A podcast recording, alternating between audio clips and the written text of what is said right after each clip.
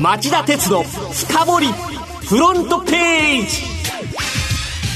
皆さんこんにちは。番組アンカー経済ジャーナリスト町田鉄です。皆さんこんにちは。番組アシスタントキャスターの津田まりなです。津田さん突然ですが、はい。真珠の養殖って知ってますよね？もちろんです。パール大好きです。好き？好きです。あの養殖の日本真珠って独特の輝きと透明度があって世界的な評価も得てるんですよね、はい。で確か三木本幸吉さんっていう方が世界で初めて成功させた技術なんですよね。はい。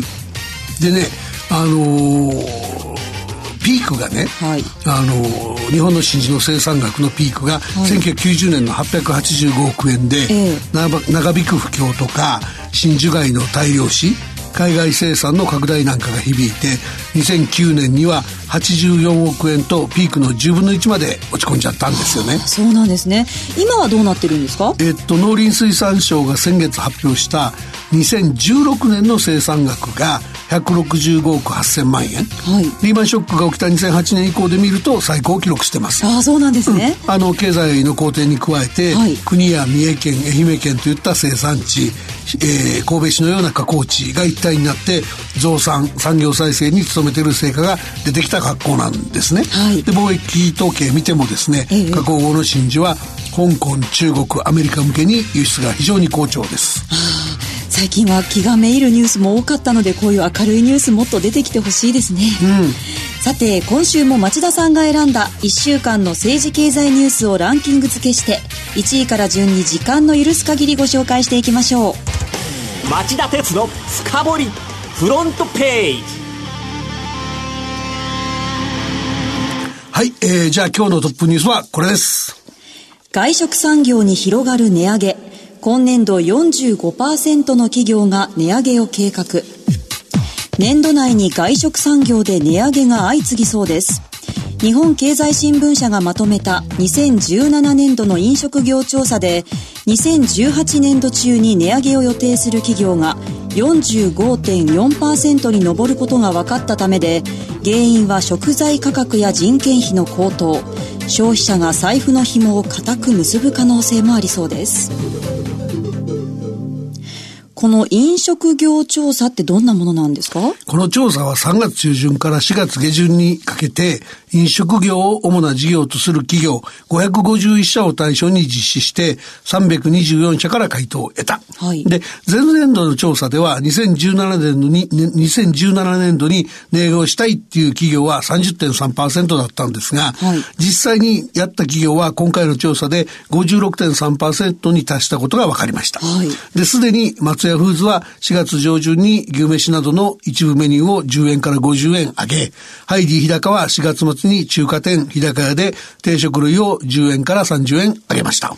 うんこれ値上げの理由になっている食材価格とか人件費ってどれぐらい深刻なんですか？えっとね、2018年度に値上げする理由を複数回答かで聞いたところ、はい。最も多かったのが食材価格の上昇で90.4%。で、次いで人件費の上昇が69.2%でした。まあそれはわかるんですけど、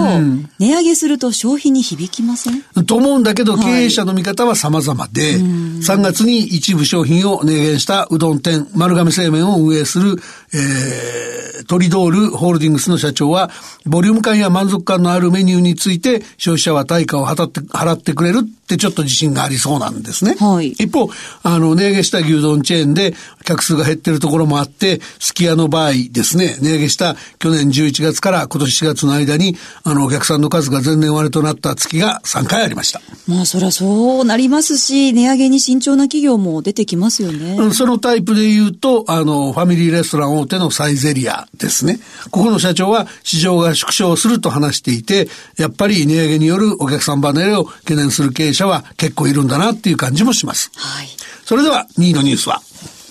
トランプ政権、輸入車に25%の関税上乗せを検討。アメリカのトランプ大統領は水曜、安全保障上の脅威を理由に、輸入車に追加関税を課す調査を開始しました。現地メディアによりますと、最大25%の関税を上乗せする方針で、新税率は現行の10倍を超える可能性があり、日本や EU カナダメキシコなど先進各国とアメリカの間の貿易戦争の一段の激化が懸念されています。町田さん、はい、また安全保障上の脅威ですか？そうなんですよ。トランプ政権は安全保障を理由に輸入制限を課せる通商拡大法232条に基づいて調査を実施すると言ってるんですね。はい、で、WTO 世界貿易機関は一方的な輸入制限を禁じていて、例外扱いにできるのは安全保障が理由である場合だけなんで、一応安保といえば形の上でルールに従って手続きしてる格好にはなるんですよね。はい、ただ、ただ、この場合の安保って定義が不明確で、乱用の懸念があると言って、アメリカ以外はどこもやってないみんな自粛してきた禁じ手ですよね。そうですよね。で、この調査ってどれぐらい期間かかるものなんですか？えっとね、今年の3月に発動した鉄鋼アルミの例を見ると、調査に11ヶ月かかっているので、今回もまあ1年前後かかる可能性があります。はい、で、そこからですね、今年11月にアメリカ議会の中間選挙が迫ってるんで、それ向けのパフォーマンスじゃないかっていう見方もあるんですけど、はい、まあ油断はしちゃいかんと思いますね。そうですね。うん、これってトランプ政権の狙いは何なんですか？とね、直接の狙いはナフタ、北米自由貿易協定の再交渉。あの、車の関税をゼロにする部品の域内調達比率をめぐって、続いている対立を打開するため、カナダ、メキシコから情報を引き出すことにあるんじゃないかって見られてるんですけど、はい、まあ、だけどそれだけじゃなくて、やっぱり日本との二国間の FTA、自由貿易協定の交渉開始につなげる狙いなんかもありそうですよね。日本もこれ標的なんですか？もちろんそうだと思いますよ。あの、2017年の実績で言うと、アメリカでは、えー、新車が1723万台売れてるんですけど、このうちの4割弱に当たる670万台が日本車なんですよね。はい。で、輸出で言うと、日本から174万台、カナダから78万台、メキシコから67万出し、67万台出してます。はい。こんな状態ですから、日本車が狙われないって考える方が不自然でしょうね。そうですね。で、関税が上がれば、輸入車の競争力は下がりますから、日本車や欧州車は大きな打撃を受けることになります。はい。で、木曜日の東京株式市場では、日経平均株価が3日続落続落し、前日比の下げ幅が一時300円を超える場面もありましたよね。ありましたね。うん、で、あの、アメリカ議会とか、えー、アメリカの自動車業界、あるいは日本のトヨタ自動車なんかからですね、まあ、これは現地法人ですけども、あの、信じられない決定だと、おかしいと言った反発が随分出ています。で、今になってみるとですね、アメリカが3月に鉄鋼とアルミニウムの追加追加関税を発動した際にね、はい、日本政府として WTO 提訴などしっかりした措置を取っとかなかったことが悔やまれますよね。そうですね。はい、では、3位のニュースは、中国、車の輸入関税下げ一律15%に。中国政府は火曜、輸入乗用車に対する関税を25%から15%に引き下げると発表しました。実施は7月1日からとなります。またかなり大きな引き下げですね。そうですね。中国の輸入事業者、自動車の関税は、乗用車が25%、はい、トラックが20%だったんですけども、す、べ、て15%まで下げようっていう話ですね。はい、から、あと部品ですね。自動車部品についても、8から25%だった関税を一律6%まで下げると。まあ、こうした引き下げ方針は、習近平国家主席が4月に輸入拡大策の一つとして表明していました。あの、そもそも中国の自動車販売状況って今どうなってるんでしょう？いや、もう今や中国は世界最大の自動車市場で、はい、2017年の輸入台数は前年に比べて17%多い121万台で、日本の新車販売の4分の1の、4分の1に相当する規模。すごい規模ですね。はい、で、中国で外資メーカーは現地合弁工場による地産地消型が多いんですけども、はい、だけど、あの、高級車については輸入が多いということなんですね。はい、わかりました。まずはトップニュースを含めニュース3本をお送りしました。CM の後もニュースを続けます。町田鉄の深掘りフロントページはい、それでは4位のニュースはこれです。EU の新個人情報保護ルール GDPR が今日からスタート。目立つ日本企業の対応の遅れ。日経調査で8割が完了せず。EU ヨーロッパ連合が今日から施行する新たな個人情報保護ルール一般データ保護規則 GDPR について日本経済新聞が主要な日本企業の対応状況を調査したところその8割が対策を完全に終えていないことが判明しました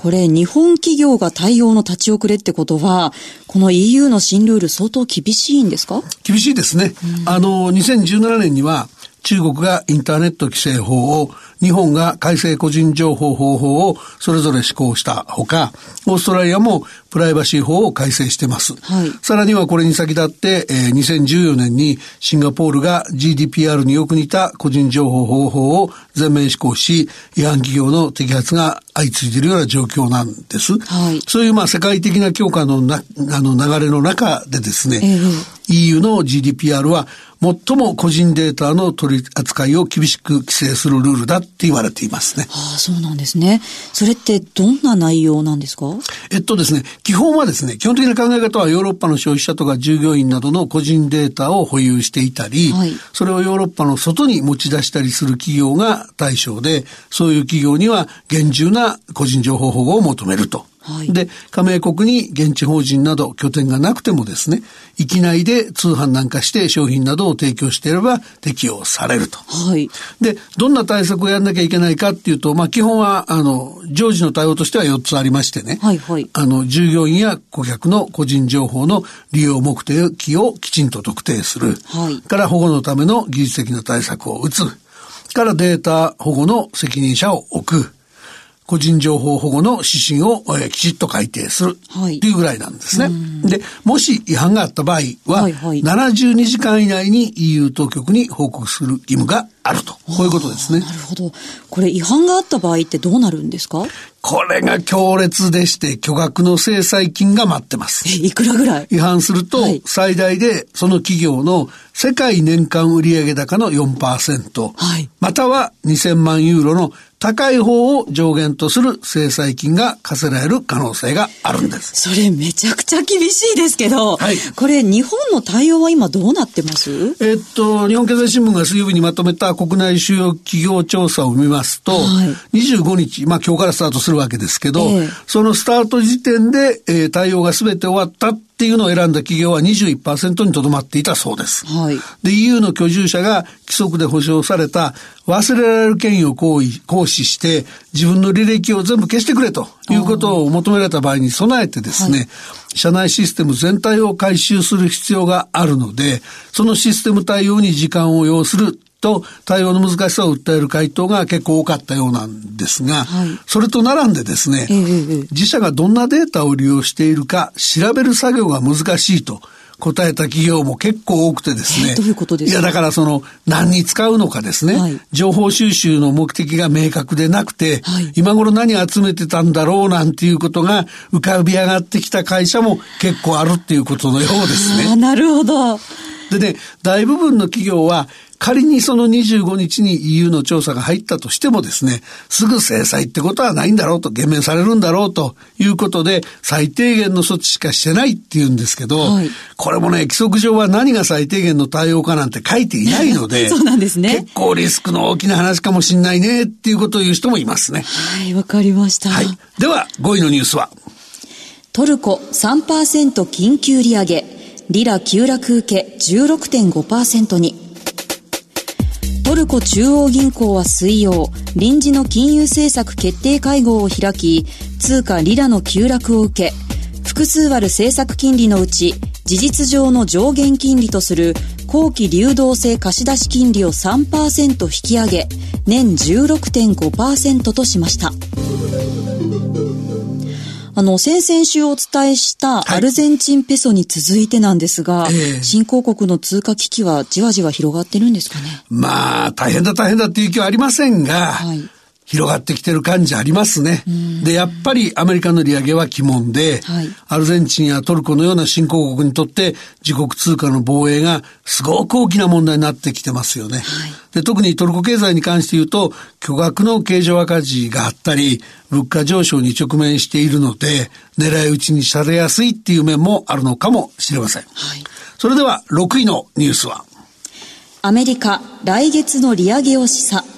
FOMC 議事要旨を公開。アメリカの FRB 連邦準備理事会は水曜今月1日と2日に開いた FOMC 連邦公開市場委員会の議事要旨を公表しました。この議事要旨はどんな内容なんでしょうか？あの、この1日2日の前回の会合では利上げを見送ったんですけども、はい、用紙を見ると参加者が物価上昇率は目標の2%に近づいたっていう判断を明らかにした上でですね、はい、経済情勢が想定通りに推移すれば早期の利上げが適切になるってなことも言っているので、はい、次回の会合での利上げを強く示唆しているって言っていいのかもしれないですね。はい、わかりました。町田さんすみません。ここで時間が来てしまいましたので、ご紹介する予定だった7位以降のニュース教えていただけますでしょうか？はい、あの、7位は財政健全化、債務残高の GDP 比など、えー、3指標で中間検証と。これあの財務大臣の諮問機関である財政制度等財政制度審議会なんかがですね、はい、水曜日にあの政府の財政健全化計画に関してそのいろんなこういうふうにすべきだっていう提言権議をまとめてるんですけどね、はい、だけどそのチェックする指標があのいろいろ変わってきててですねその前提条件がその2%で経済成長できるとかですね結構またこれ本当に経済財政再建また難しいなといい加減になりそうだなっていう感じがあるので、ご紹介したかったんですけどちょっと時間なくて残念ですね、はい、から8位はあのアメリカの商務長官が訪朝し中国向けの輸入拡大輸出拡大策を協議するっていう話、はい、で9位はソニーの中期経営計画。これはまあ安定収益の確保に軸足を置きたいっていうのが鮮明になってきてる。んですね、はい、から10位はあのトランプ大統領が巨額の罰金を条件に中国の ZT の制裁を緩和するんじゃないかっていうお話、はい、まあ、あのこれはあの今日あの2位のところで車の関税の話もしましたけれども、えー、アメリカの保護主義っていうのはかなり鮮明でしてね、はい、で今回の場合そのあの北朝鮮とかなんかその金融措置を取るべきところをやってなかったり虚偽の報告をしたっていうんで ZT は厳しい制裁を受けていてですね、はい、アメリカ企業から半導体なんかが買えないので景気になってる。でそれを緩和したいって話なんだけど結局またそのそういう交渉材料に使われそうなのでかなりそのトランプさんがうん、交渉材料変なもん持っちゃったねっていうことだと思って紹介したかったんですがこれもごめんなさい。時間ありませんでした。わかりました。さてこの後夜11時からは町田鉄の深掘りをお送りします。番組では最近のニュース1本を取り上げて深掘っていただきますが今日はどんなお話でしょうか、えっとですね今夜は後発薬普及阻むのは医師という新聞記事は本当か？医薬品を取り巻く構造問題にも着着目をっていうタイトルでお送りしたいと思っています。はいそれでは今晩11時からお送りする町田鉄の今日の深掘りで再びお耳にかかりましょう。それではさよなら